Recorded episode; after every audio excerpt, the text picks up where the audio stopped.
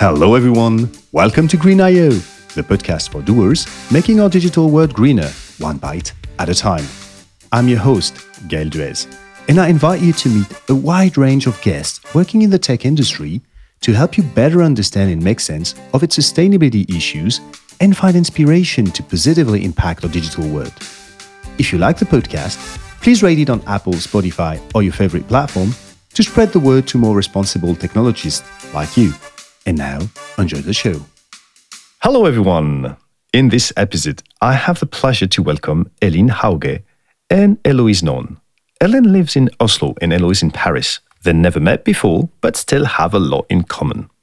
Same studies in math, physics, and computer science, same huge experience in AI and data management, and more important, the very reason you will enjoy having them on the show, same despise for buzzwords and lazy shortcutting thinking. And of course, both are extremely mindful of environmental issues.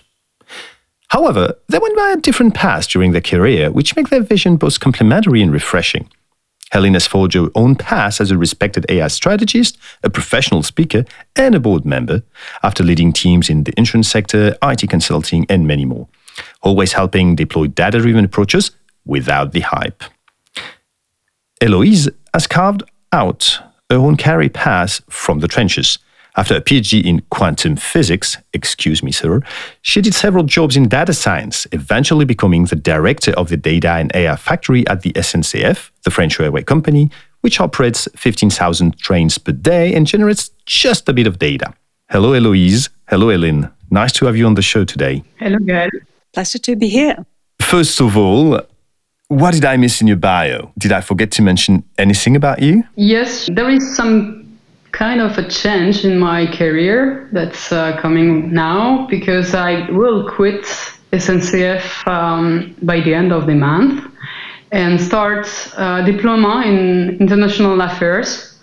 Uh, the idea is to leverage my knowledge of data, data analysis, to work on geopolitics of energy and maybe some relation with defense in Europe and uh, supply chain, how how can we supply energy in a safer way in the future. So actually, I have no idea how my future job will be. So the idea is to take a step back, think a bit of what I want to do and what I want to, how I can leverage my past career to my new one.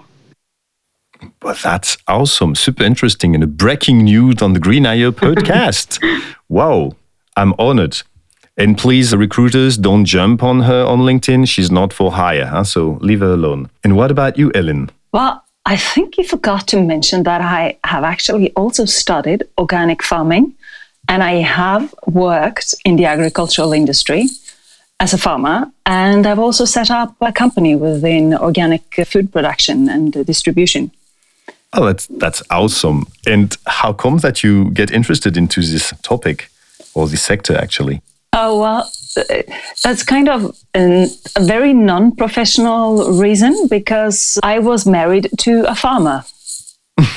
and so I realized that if I'm going to be part of running this farm, I need to understand what this game is about. So, uh, unfortunately, or fortunately, or whatever, we're not married anymore, but I still have my interest in organic farming and in food in general. So something very positive you took away from your relationship. Nah, something at least. okay, awesome. And maybe that, that could be connected to my next question, which is how did you become interested in the sustainability? Well, I think it very much started with the organic farming and really being a student uh, and having to learn about the soil, for example, and how plants grow and how to have a livestock with uh, healthy conditions. But then working in the technology industry for several years after that, I'm not sure I really thought that much more about sustainability until about a year ago. I was hired to speak at an event for leaders in the electrical grid industry in Oslo. And before it was my turn on stage, they did a Kahoot session one of the questions was what is the most important action that your company can take towards achieving the UN sustainability goals? And the main answer was digitalization of products and services. Mm-hmm. And I was listening to this crowd and I was thinking about my own talk that I was going to do a few minutes later. And it struck me that there is a huge mismatch here. Mm. And that was when I really started to, to re engineer my approach to AI and the metaverse and other data driven technologies. Yeah, that's the very reason of this show as well. And that definitely topics that we will discuss a bit later. And what about you, Eloise? Well, for me, it was quite a long process and very slow because I, I, remember when I was a teenager having conversation with my sister about environment and ecology, and we were already very concerned. But somehow, after this, I thought I was having a sustainable behavior, turning off the lights, not having a car, for instance, and being careful. But progressively, I realized that it was really not enough on the individual side already. So I started to really check on every behavior I had. Was in like three years ago, being really, really mindful of everything I would do or not do. And then progressively, it shifted to the behavior in my company. What impact do I have individually in my job and collectively in my company? What, what impact my company has? And I, yeah, I grew more and more concerned about the urge to act and to multiply the action to, to really increase, not just increase, actually change the system, change how we work. And when I realized that the carbon impact of the digital just overshoots the impacts of the entire air traffic worldwide, then it, really was, I think, a turning point where I grew more and more concerned about what I was doing. Because when you talk about the cloud, you everyone thinks it's kind of not real and have no notion of uh, the impact. And I was uh, at that time working on that. I was watching TV also individually. And you know, it's funny. I, I remember my, my father was an engineer in the industry for a long time. So he was a ceramist, so building bricks and tiles. tiles. And he said at the end of his career, now I'm going, I'm going to try to do something good. Just, just joking, because I've been polluting my whole career with building in this industry because this industry pollutes a lot it uses a lot of gas to cook bricks and everything. So he was kind of joking. So he said, "Now I'm trying to do something very ecologic because I've been polluting my whole my whole career."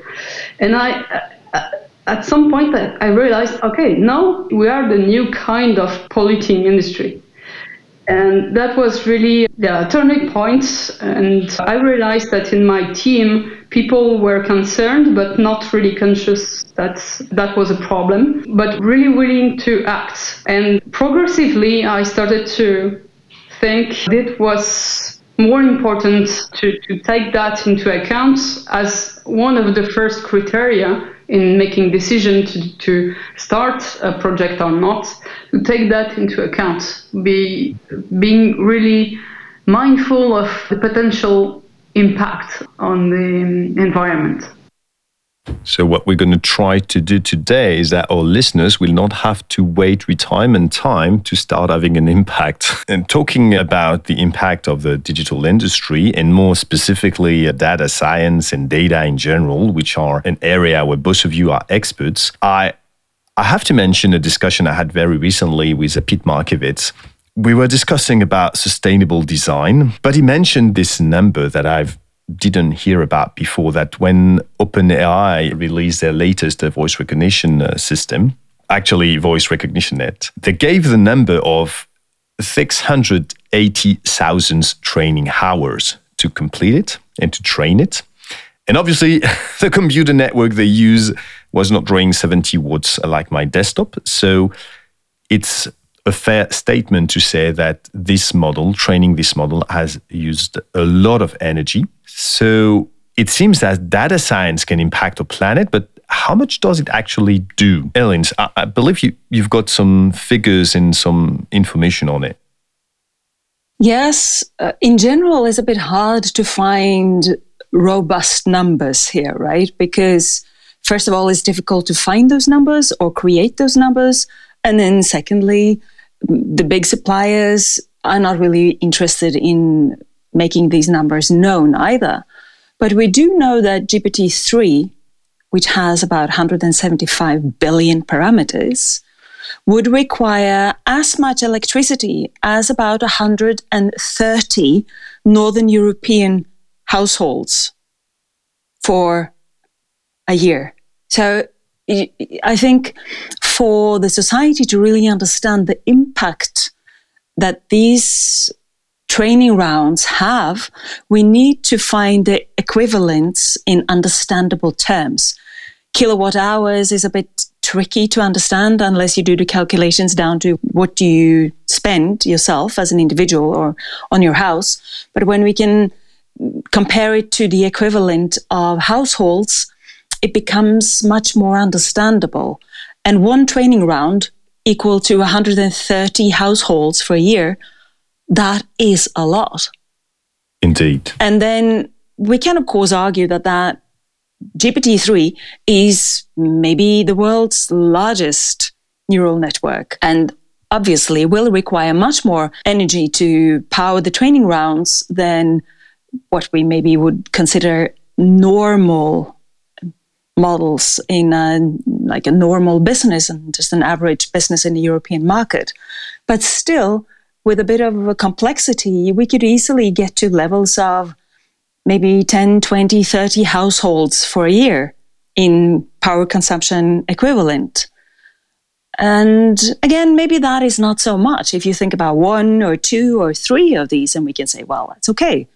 But at the same time, we know that the digitalization of businesses and societies all over the world and in Europe has really barely started. There's so much more to do. And then the flip side of that is that when you have all those data and you have all those digital processes, then you need to use those data for something useful, which means that you will apply machine learning algorithms to at least a huge part of this to make sense of these data and to use them for automated decision making. But in doing that, we are actually then requiring all this power consumption for the training. And then it's not just a one off, it becomes the expected average attitude, right? That's quite a lot. When you know that the electricity consumption of the entire digital sector is roughly the same size of India, so the third largest in the world electricity consumption, knowing that it might grow even further, that's that's a bit scary. Eloise, is it something that you studied in your previous job as well? Actually, not at all, for different reasons. The main reason is that at, in the industry or in many large companies whose business is not built on images or videos, so companies not like Facebook, Google, or I don't know, Microsoft, the amount of data is by several orders of magnitude lower than what they are dealing with. For, for instance, yeah, and what makes deep learning very heavy in terms of energy consumption and carbon emission is the size of the data sets that they are using to be to be trained. And my, my job at SNCF is very related to the maintenance of infrastructure or the running stock or just measuring the mobility in train or more generally uh, mobility. And the amount of data we, we deal with is a lot lower. For instance the platform that we the data platform that we manage doesn't store all the data of every data set of SNCF of course but a lot of its operational data. We have four something like 400 terabytes of data in all. So it's not a lot, and it's not homogeneous data. So when we train a model, it's actually working on a very, very small part of it, so something like 300 megabytes or maybe 100 gigabytes at the most. So actually, the training time of our model is not really um, the part that has the most impact in terms of energy or carbon emission. It's more how we store the data. So actually, we focused a lot more on data management than on really the, the impact of our algorithm because we are not a lot, we're not doing a lot with videos and images. And when people contact me with use cases using videos, I'm always a bit mitigated to go further because, of course, it, would be interesting. My team would really enjoy doing deep learning on, I don't know, videos from trains, but actually, uh, I'm not sure.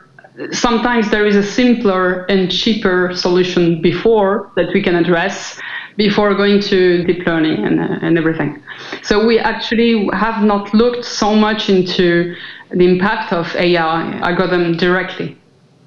That is very interesting because what you say is the issue, at least at SNCF, but in many companies, are not that much data science, but rather data management. And I think we need to go back to this point a bit later, actually, quite soon later. If I can just pose it for a moment and just go back to data science, electricity consumption, when it happens, and I understood that it does not happen in every company. Maybe, Elin, what are the the measures that you can take to reduce it? I don't know.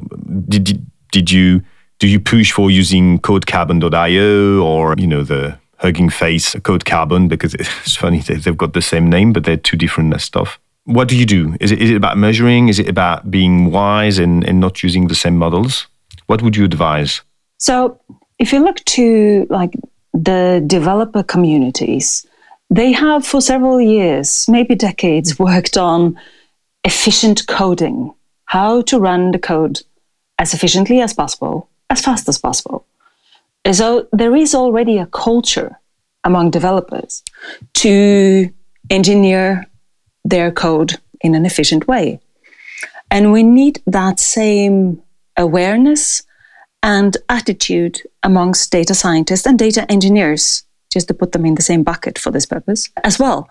Eh, so I think it starts with awareness because I think at least many of the data scientists I know, they haven't really thought about this. And when they just got a really cool problem, they would just dive into the problem and retrain and redo and explore more data and try again and play around with it and not really focus on what would be the efficient engineering of the modeling. And so that's something that I think is kind of a, a very easy stage one. And I've spent a bit of time looking at the green software engineering principles backed by, for example, Accenture and uh, Avanade and I think those basic principles really make a lot of sense. And we don't re- really need to make this complicated, but just add a little bit of common sense into how we approach development and how we develop modeling and all the work with the data and the maths and the code that is required to make this operate in a good way in everyday business. And I had a very interesting conversation with Theo Alves da Costa, the, one of the co-founder of Data for Good. He told me that basically what is still required for data scientists is kind of to switch the approach for being model centric to data centric. So you don't start with, wow, cool, I want to use GPT-3 because I want to use GPT-3, but I check the data set and after that, I pick the most accurate model. So, do you think that this switch of mindset from model centric, I want to try the latest and shiniest model, to being data centric, and I will just pick whatever most efficient tool I have regarding the data set I need to manipulate, connecting to what Eloise just said about that most of the time you don't have enough data actually to do deep learning or whatever. Do you think that is something that just raising awareness will be enough? No, it's not enough but it's an important first step. This reminds me of my forecasting professor at Warwick Business School like 20 years ago. And she kept hammering in make it simple, make it simple, make it simple. Do not overfit. And I think within the AI space, it's it's fun, you know, for the data scientists, and I really understand them. I would do the same. I really dive into the complexities and, as you say, the shiny new toys, and play around with the really, really cool stuff. However, if we look at the development of AI, like the early stages, they were scientific. It was about science, it was about academia, research. And then over the last maybe decade, it's been more about engineering, at least in everyday business. And we still have the science and more academic approaches like GPT-3. But in everyday business, like Eloise is also pointing out, it's more about engineering or how do we actually apply these tools to our everyday business to solve a business problem or an operational problem. And I think moving ahead, we will again transition into a design perspective of how we apply AI or machine learning to be more pragmatic in business and society. And then we need to have a like the approach you mentioned which tool do we need to solve our problem we might not need the coolest fanciest screwdriver with mm. a hmm. diamond tip and a gold covered shaft right but we need the tool, the screwdriver that solves the problem we have right there, right then. And that is about choosing the right design for the problem to be solved. And what about you, Eloise? Was it also your mantra, make it simple? And did you have some requirement from your teams to use a shiny screwdriver with a diamond on top of it?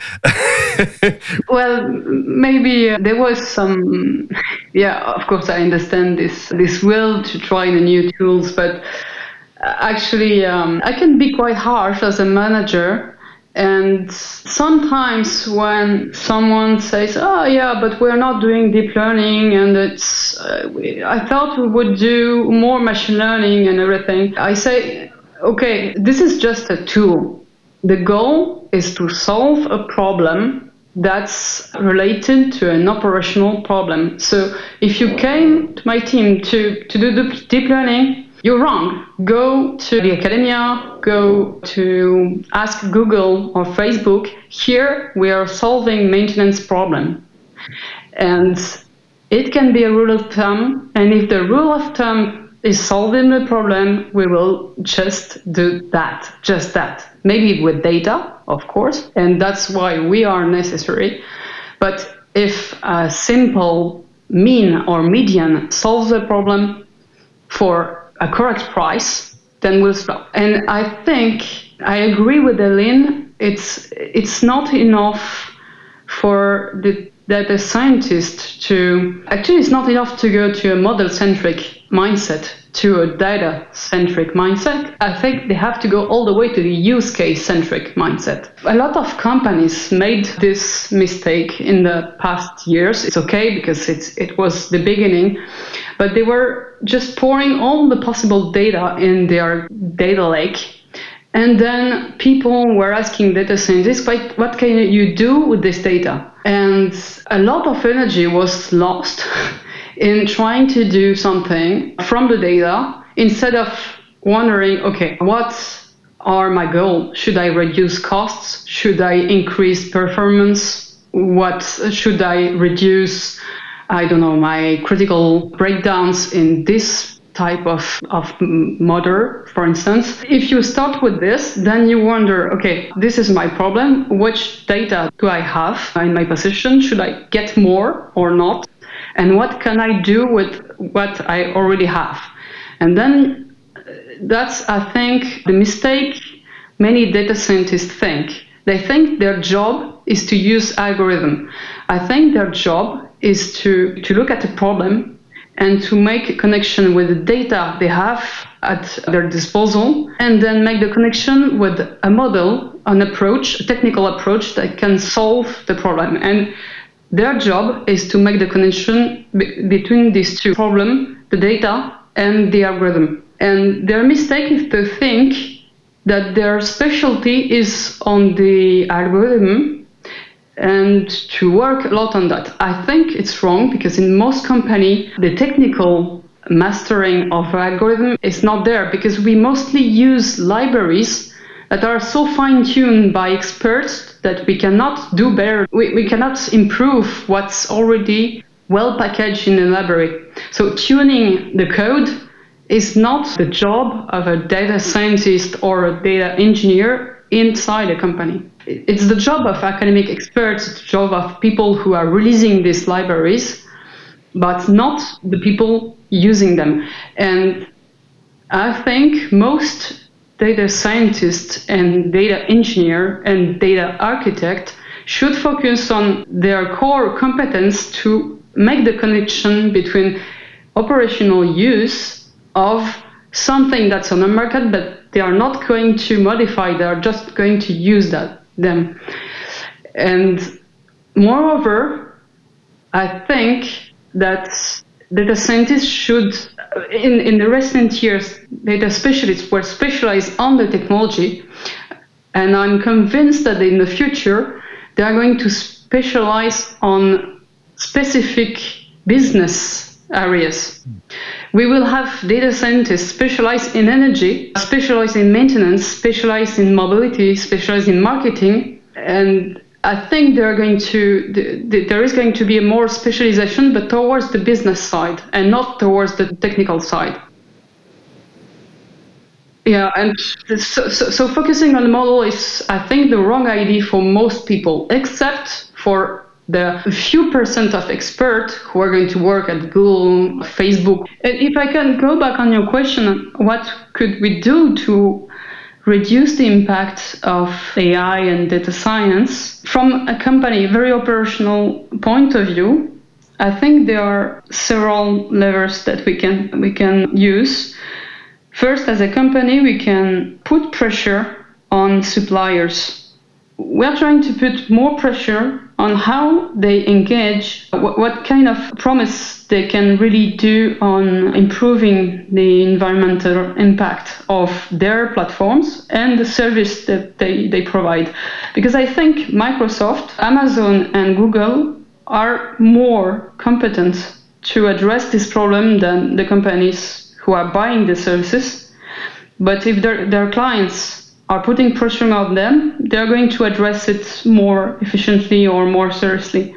So that's the first lever. And actually, they are going to be a lot more efficient at what I can do in improving the algorithm and the way they store data. And if they know their clients have concerns about this, they're going to change. But you talked about this in in, in previous uh, podcasts. And the second thing I concur with Elin, people writing code should be aware they have to be more competent in writing correct code. Actually, it should be more emphasized that writing more efficient code means less costs for your uh, IT systems and production. Actually, we, that's what we have been working on, improving codes and improving architecture choice. For some projects, we divided by five or six the cost of the project, the cost of the application, the yearly cost. And this actually, I think, is the only way to convince your clients to invest a little bit more money when you're building the app is when you can actually explain that if they spend 10% more budget, they will reduce by 40% the cost in production.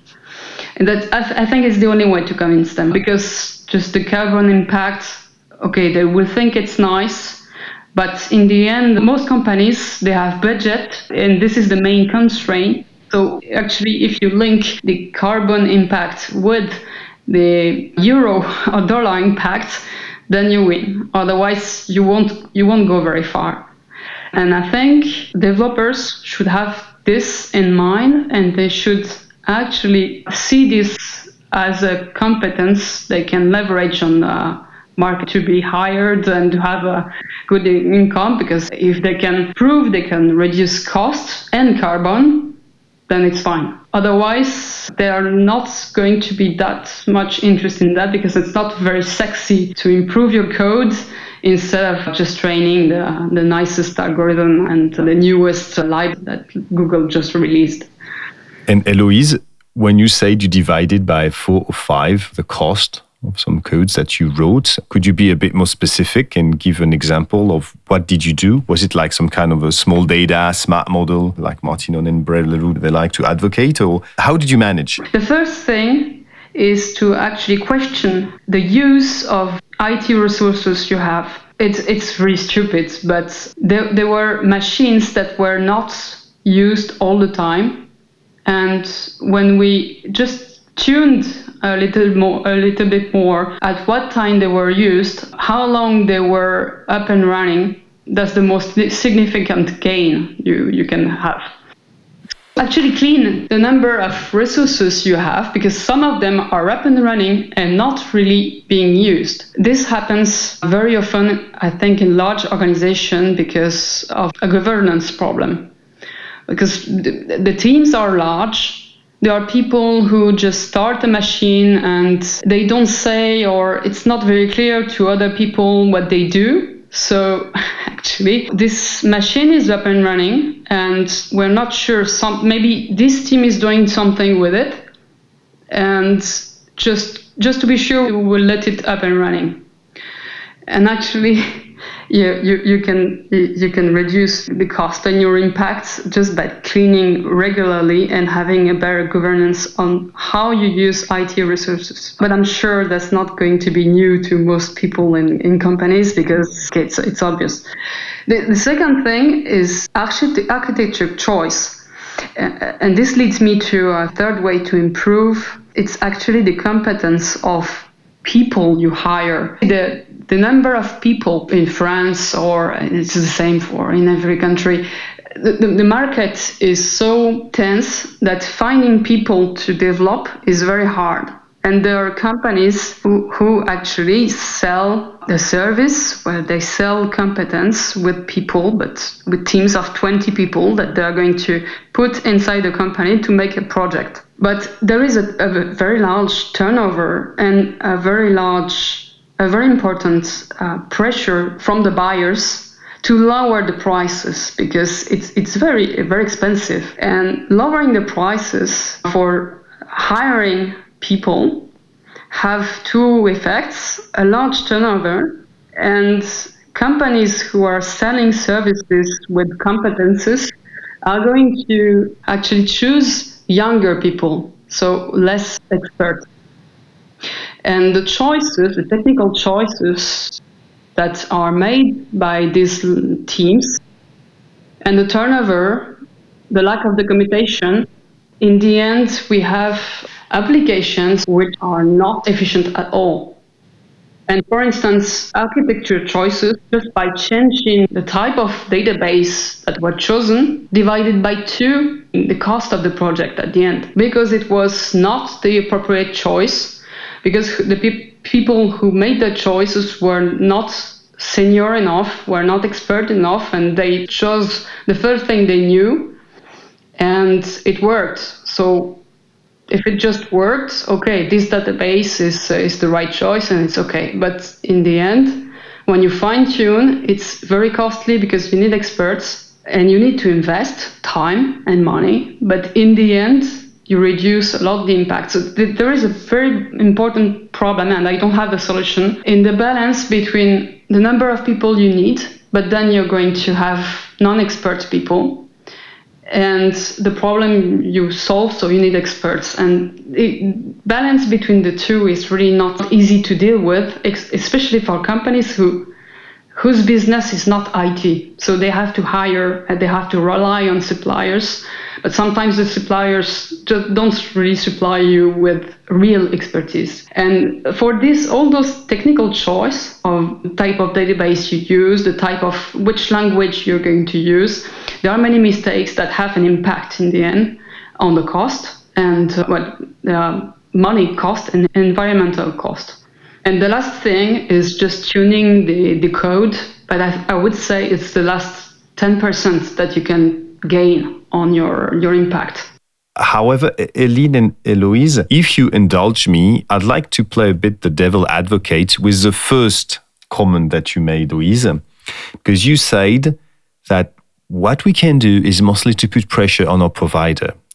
And to that, if you take, for instance, AWS, they very lazily copy pasted what they already said about the security that the, the, the, statement is basically we are in charge of sustainability of the cloud as they are in charge of the security of the cloud but you are in charge of sustainability in the cloud. Actually it connects pretty well with what you what you previously said Héloïse when you say that for most companies it's not really training models but more the data cleaning, the data collection, the data preparation, and storing all this data that has the, the biggest environmental footprint. And that is definitely sustainability in the cloud, not sustainability of the cloud. So don't you think it's, there is a bit of a discrepancy here saying that it's mostly on providers while still having a lot to do when it comes to data management, like real data management like collecting, cleaning, storing? I think you have to do, as a company, you have to do both. You really are in charge of how you collect data and how you store it and how long you mm-hmm. store it and for what purpose. So actually you have to address these questions and answer them. But you can, in addition, put pressure on your provider so that actually they they provide proof to you as a client that they are doing something. I mean, SNCF, AXA, EDF, or I don't know, large companies in France or in, in Europe or in the US individually don't have the power to actually put pressure on Microsoft or Amazon. But if there are a number of these companies actually asking, and actually in the contract that we are writing with these providers, we, we can add this requirement to provide proof of, of efforts on the environmental impact of their data center. Uh, and this is what is done. It's already in the contract. It's already a criteria that providers have to answer for when they are actually answering a call for information or on large projects. And actually, I think you have to do both. So it's actually three main ways of actions. The first one being put pressure on your providers. The second one in be accurate and astute or be wise about what you collect and how much you need to clean it and store it. And the third one is what you developed with a better use of engineering, green ops, etc., that you bundled around run cleaner operations. Elin, would you add something to that? Is it something that you've already noticed that more and more customers they, they put some pressure on big providers or not yet? Well, absolutely. As uh, Héloïse points out, there is very often a clause in the contract stating that there's well something around the carbon footprint. But I think being Norwegian, we are very aware of the need to transition to renewables. And although we are one of the largest oil and gas producers in the world, the electricity we produce in this country is also 94% hydropower. And then what we use is a slightly different answer because we're part of the European market. But let's just stick to the production right now, which means that Norway is a very interesting country for the data center providers, such as also the Netherlands, because they have wind power. But switching from fossil to renewable energy to power the data center only solves a part of the problem and we need to keep in mind that all these large platform providers, one of their main KPIs is consumption of cloud services. So, whichever way you turn this around, there is use of electricity that, to the main extent of the income of these companies, decides whether they're going with a super margin or just a margin, right? So, they always have an incentive to provide as much consumption of services as possible. And I worked in the consulting industry for quite a few years now, and I've heard them saying for so many years, well, just collect all the data. And there has been like this, this be- belief, this truth that just collect all the data, whether you use them or not, or whether you need them or not, doesn't really matter. Just collect them. But that is part of the problem, right? Because the amount of data we collect every day is just exponentially growing and it will continue to exponentially grow because of the transition to digital services and products. So we really need to change this mindset around whether we collect data or not, for which purposes, and how do we actually handle the data we do collect? Because we know that a lot of the data collected are never used again, or maybe just used once. And there are different numbers around how much data is never used. And it varies from what, 50% to almost 90% of the data collected never used again. It's really hard to find the real number, but the point is that a very large share of the data we collect are never used. And if we are going to use them, there's a huge job in making them usable. So the cleaning part adds even more cost to the planet than just just collecting this huge amount of wasteful data. Yeah. I think you were referring to both Tom Jackson and Ian article, the recent one on the dark data, where they stated they stated that like 50% of the data was dark data, and the, the other numbers come from Gerry McGovern. Yes, the Gerry world, McGovern's uh, book. Waste. Yeah, well, yeah, absolutely. It's still a huge consensus that it's above 50%, so that's a lot, definitely. The good news is actually storing data costs more and more money and and the, one of the reasons why I had no difficulties to actually start a service in my team, we have a new service in FinOps, is actually it costs so much more than before. Like a few years ago, companies thought, okay, the cloud, everything is almost free because it's very cheap. And they started to pour more and more data in their data lake. And now they realize that actually it costs a lot and the fine tuning of how much data we collect, how much we store, and how long is, is starting right now because it's cost it costs too much for most companies. So, so I, th- I think it's actually good news because back to reality, people start to realize they have to be more careful on what they store. And GDPR has a, a good impact on that because European companies have to be careful about what they store and and should actually prove there is a purpose that's legitimate. And I think I think it's a good thing. The darker side is when we talk about data stored by most companies, it's actually something like five or ten percent of the global data that's stored because most of the um, data uh, stored in clouds and infrastructure comes from videos and that's that's actually trusted by large companies such as Netflix and Facebook and Google. And the more data they store, the more money they do. So actually, the constraint is really not the same when you when you talk about some sectors and the industry and and other sectors.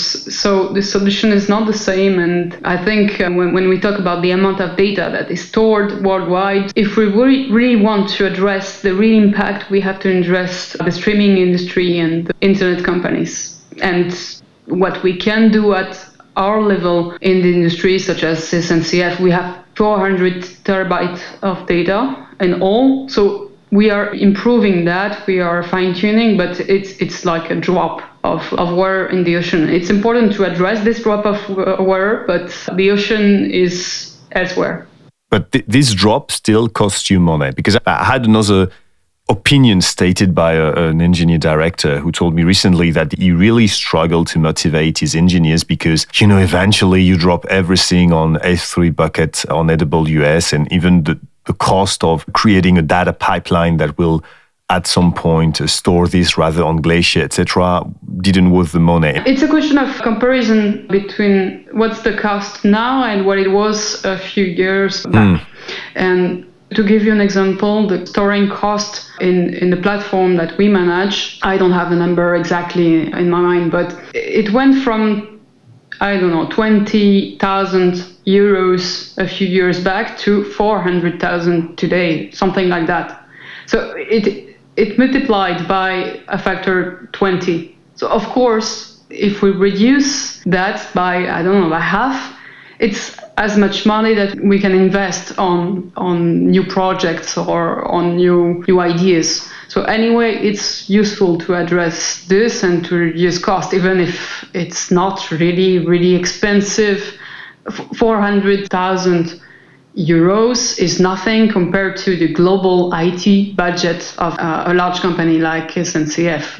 But the trend is uh, the trend is worrisome, so it's better to pay attention to the trend now rather than you know it multiply by ten every year, and at some point it starts to really weight on the IT budget. That, that's your message. Exactly. Yeah, exactly. Okay. And you know, uh, I, I would love to bounce back on what you said about we need to separate like the streaming industry with other industries. And now that both Elin and you, Héloïse, you're very keen on talking about real use case for real world people. I believe that there is a question of who can truly leverage its data and, and which kind of data is truly used in company. And Elin, recently you, you made this statement that the metaverse is on, you know, is a buzzword. Everyone talks about it, but most companies, they still struggle with their digital transformation.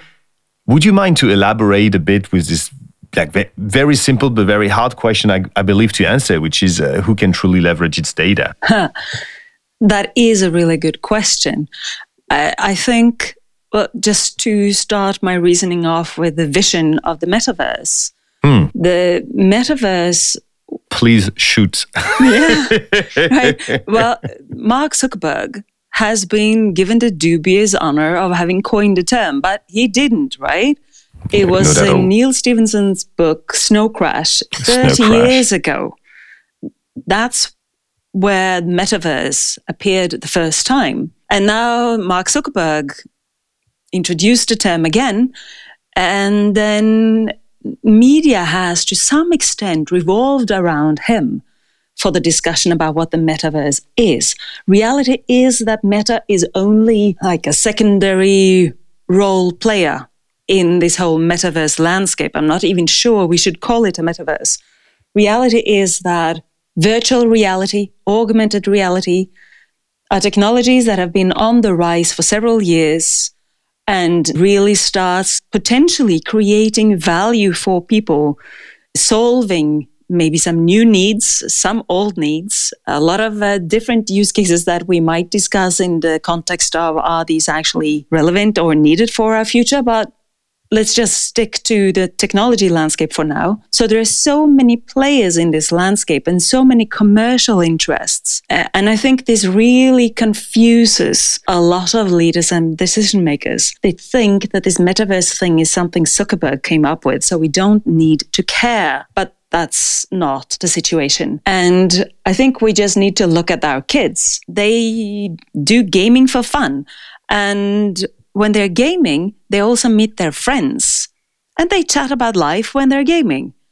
And they get more friends that they never meet, but they meet them online. And then they also have their avatars and they buy stuff for their avatars with currency that is somehow based on blockchain or other tokens. And then we have a whole new economy that our 10, 11, 12, 14 year olds grow up with.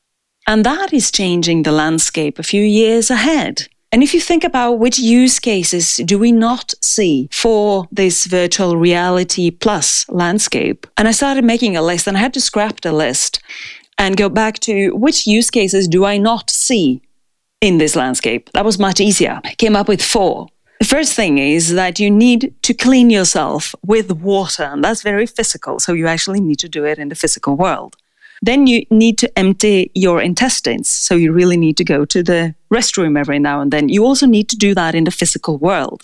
Then you need to eat, basically because your food or you, your body needs physical food every now and then. You can't eat digital pizzas. And then the fourth thing is recreation. I'm not even talking about sex because the sex industry is probably one of the industries that are going to make most money on this. So we're not talking about that. We're basically talking about the reproduction of the human species. Those four use cases. All other use cases, I think we can somehow see at least parts of a scenario that is in the digital space. And then coming back to Héloïse's comment about streaming. Now, about a year ago, a vice president of Intel said in media that to fuel the metaverse, we would have to multiply the power consumption with about a thousand. So a factor thousand on consumption. Now that is a lot. That is images, video, and language. But do you believe that most companies and businesses they will have to start to deal with this huge amount of data like videos 3d etc because the, the message i mean Héloïse message i mean correct me if i'm wrong Héloïse was also that it's not the case for the vast majority of businesses today and we tend to see the word via the lens of Facebook or Google. But even, even at the SNCF, you told me that you didn't have enough data for some maintenance prediction algorithm because incidents are such rare events, fortunately for us, that uh, that the amount of data is not enough. So if I got it right, both of you is like today businesses they don't deal with such a big amount of data, but in the future, because of the metaverse, that might happen that actually pretty much all of them they will have to deal with a massive amount of data. Or am I getting something wrong here? Well, I would add that there is a very huge spread so, very industrial companies, like Héloïse talked about, they don't have necessarily that much data, and they will still need uh, quite a few years to maybe catch up if they ever will. On the other hand, we have media companies, for example, or um, insurance companies and banks that have a lot of data. So there is a huge variety.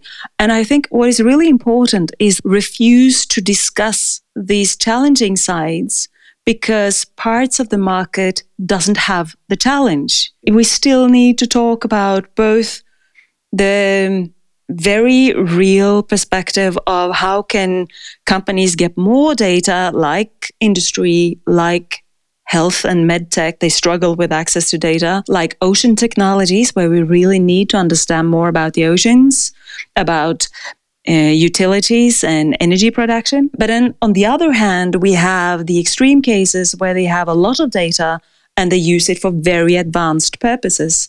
And we need to be able to think both those thoughts at the same time. And not all leaders need to do that, but I still think they need to understand that their perspective of the world is not the full perspective of the world. And are they equipped today, these business leaders? No. That's a simple answer. That's a straight answer. no. How come? Actually, I don't even un- understand what metaverse is, and I have no idea. Even if we we had the unlimited amount of energy and I know supplying of everything.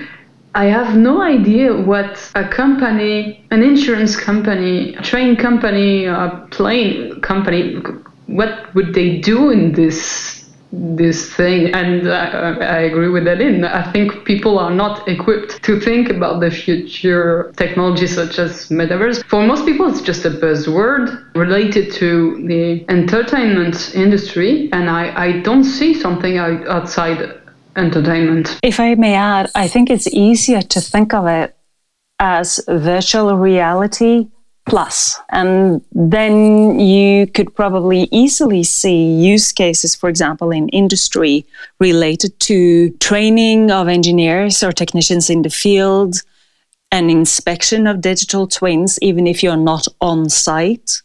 I think those two would be maybe two of the first examples. And they're not really metaverse until they are in next generation of an internet where these data flow across entities and across providers. And maybe that's why I say we should perhaps scrap the term metaverse and talk about it as a more next level of internet and how we use data because it is really about a more immersive way of using data where virtual reality and augmented reality plays a significant role. Yes, I understand. So, so actually, uh, metaverse would be to digital twin and virtual reality what AI is to machine learning and robotics. It's, it's just a higher word to just englobe everything into the same concept. Um, but I think you can look at it as internet on steroids, where you are not just looking at it and getting feedback, but you become a part of it because you feel like you are part of what happens.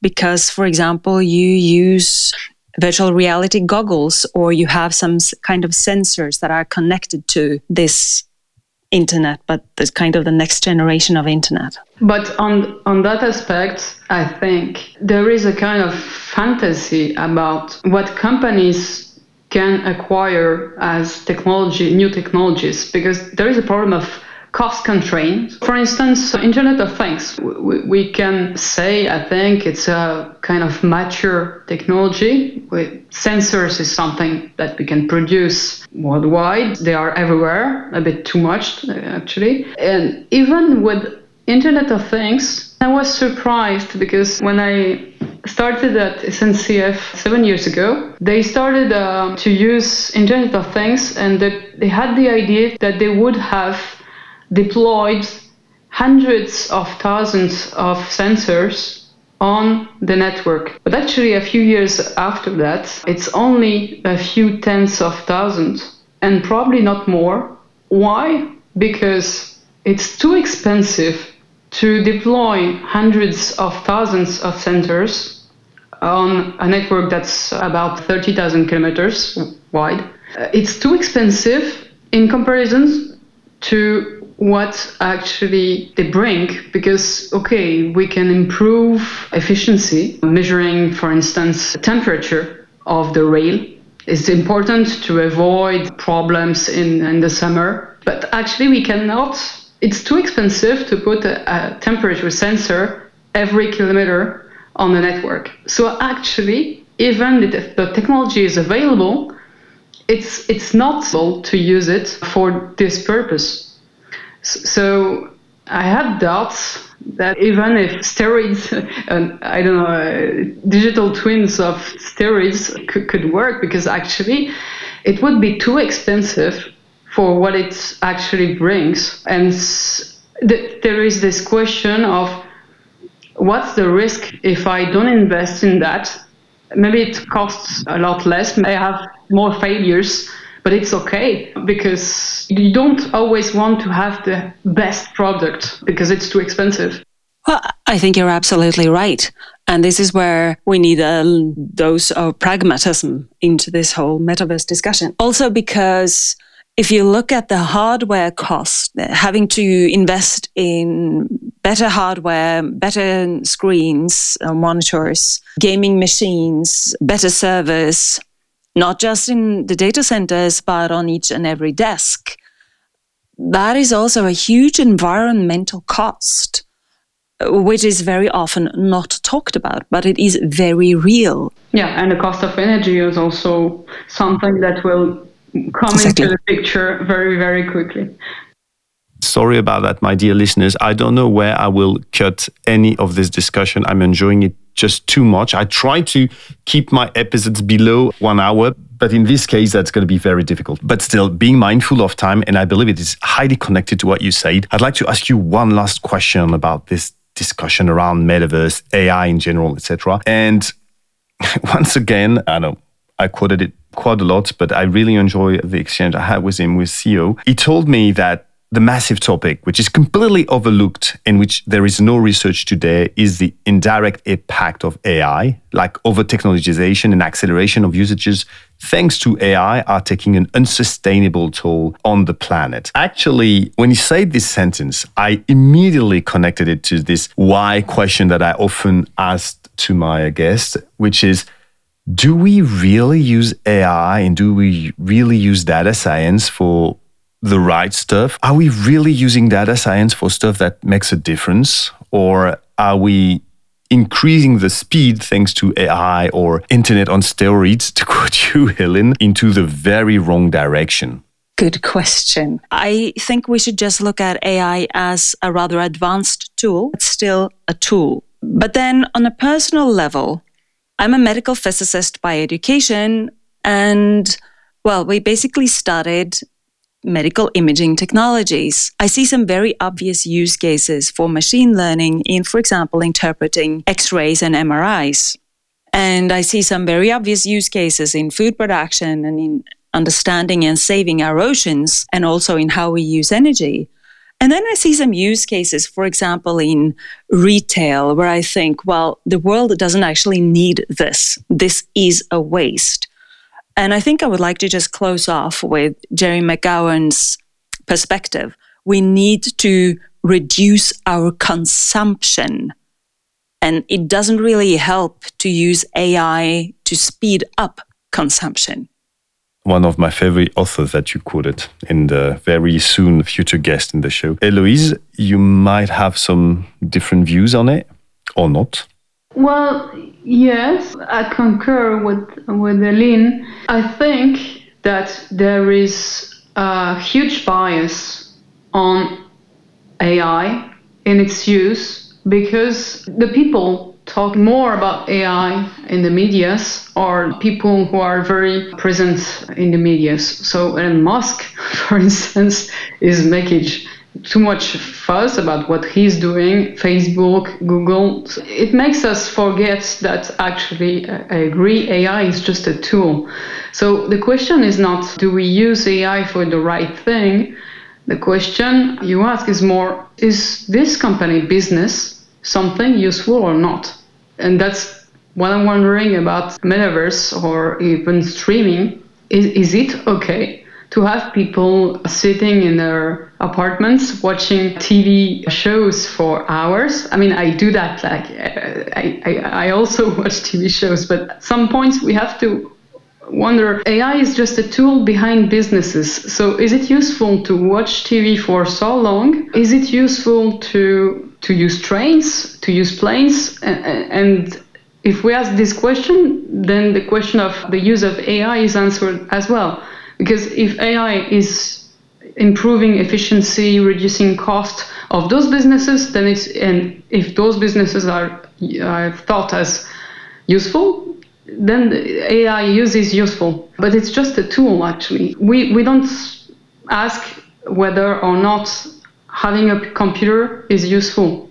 It, it depends on what you use it for. I mean, I've said many times that we don't have a lot of data at SNCF, that we don't use a lot of deep learning because we don't have a lot of videos and images. But I have used AI for use cases that are really useful because I don't know, I have some use cases where machine learning just helps technicians and engineers. This is useful, but uh, it's not something you will talk on the media because it's simple. I think what Héloïse just said that many of these use cases they are not going to create headline. They're not going to get a lot of tabloid attention, but they're still very useful for our society for some reason. And those are the use cases we really need to work more with and solve and make the world a better place. It is about the problems to be solved. Absolutely. And are you optimistic about our paths, both of you? Will we manage to reach a more sustainable world and actually to increase uh, digital sustainability in our world? Well, being pessimistic is useless. So I'm not pessimistic. But sometimes I feel a bit discouraged by our behavior, the choice of companies and the choice of individuals. And one of the reasons why I, I wanted to take a step back and I'm quitting my job is I, I think there is a lot to do in explaining where is actually the real problem to solve. Today we are talking in Europe a lot about reducing our energy consumption. And when I hear people, politics, and companies saying, okay, you have to turn off the light. No, no, no, that, that, that is not enough. I'm sorry, but turning off the lights, it is useful, but it's 5% of the effort we have to do. The problem is that people don't have the orders of magnitude in mind, so that the effort is sometimes not towards the correct direction. It's it's towards a direction that actually um, makes headline, but not on the 80% of gain we have to focus on. And I think I'm, I'm optimistic if a lot of people start yeah wondering what problem should be solved in a cold rational way of thinking and not emotional way of thinking. And what about you Elin? Will rationality save us? It could have if humans were ever able to become rational some can some can. And we all become too rational. We become psychopaths. So, well, if we look at the development of the human brain, I'm not so um, optimistic really about our ability to be rational. Maybe we can hope that the majority of humans will actually do what they can to make the right choices to make the world a better place. Right now, maybe I'm a bit more pessimistic than Héloïse because I think that right now we are not really proving our ability to make those choices but I hope. yeah, but I'm optimistic because I think when you actually take the time to explain, people understand and they make the right choices. And actually, this podcast is one of the examples. I, I've always heard from people saying, okay, if you're a scientist, if you're an expert, keep in mind that you have to explain this complex concept in three minutes. That's, that's what people always say in medias you only have three minutes to convince people of your thesis but this is wrong otherwise a podcast lasting one hour two hours three hours would have no audience. But it's not the case. People actually want to take the time to understand and i think if experts spend more time on medias and spend a lot of energy explaining concept taking the time then people will listen and make the right choices. And i think that's what we should do now is maybe um, work less on everyday life efficiency and work on communication a bit more so that people individually and collectively in companies or institutions will make the right choices and i'm more optimistic because people actually start to listen a lot. The question is the the content of what's being said on the media should change and become more rational. I think it's possible. so that's why people like you and me, um, we have work to do. Exactly. And congratulations to the listener who spent uh, one hour with us trying to understand and deep dive on these topics. That was great to have both of you on the show. I really enjoyed the discussion. I told you, my listeners, that it would be very refreshing with different points of view and still a lot of a good connection. I will, as usual, put all the, the references in the show notes. Any final word, Elin or Héloïse, that you want to share before we close the podcast?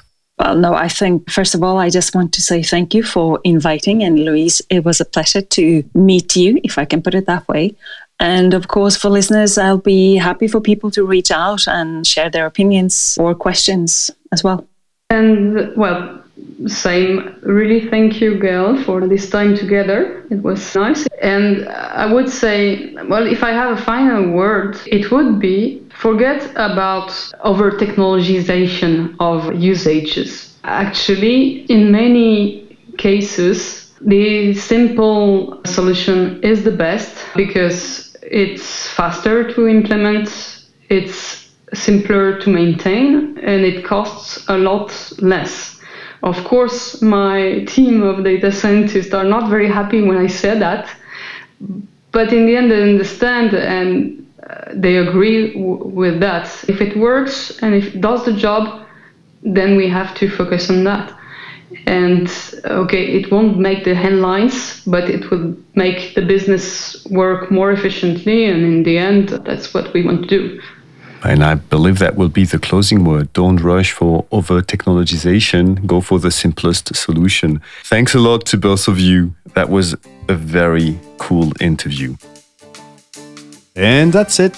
Thank you for listening to Green I/O. Make sure to subscribe to the mailing list to stay up to date on new episodes. If you enjoyed this one, feel free to share it on social media or with any friends or colleagues who could benefit from it. As a non-profit podcast, we rely on you to spread the word. Last but not the least, if you know someone who would make a great guest, please send them my way so that we can make our digital world greener one byte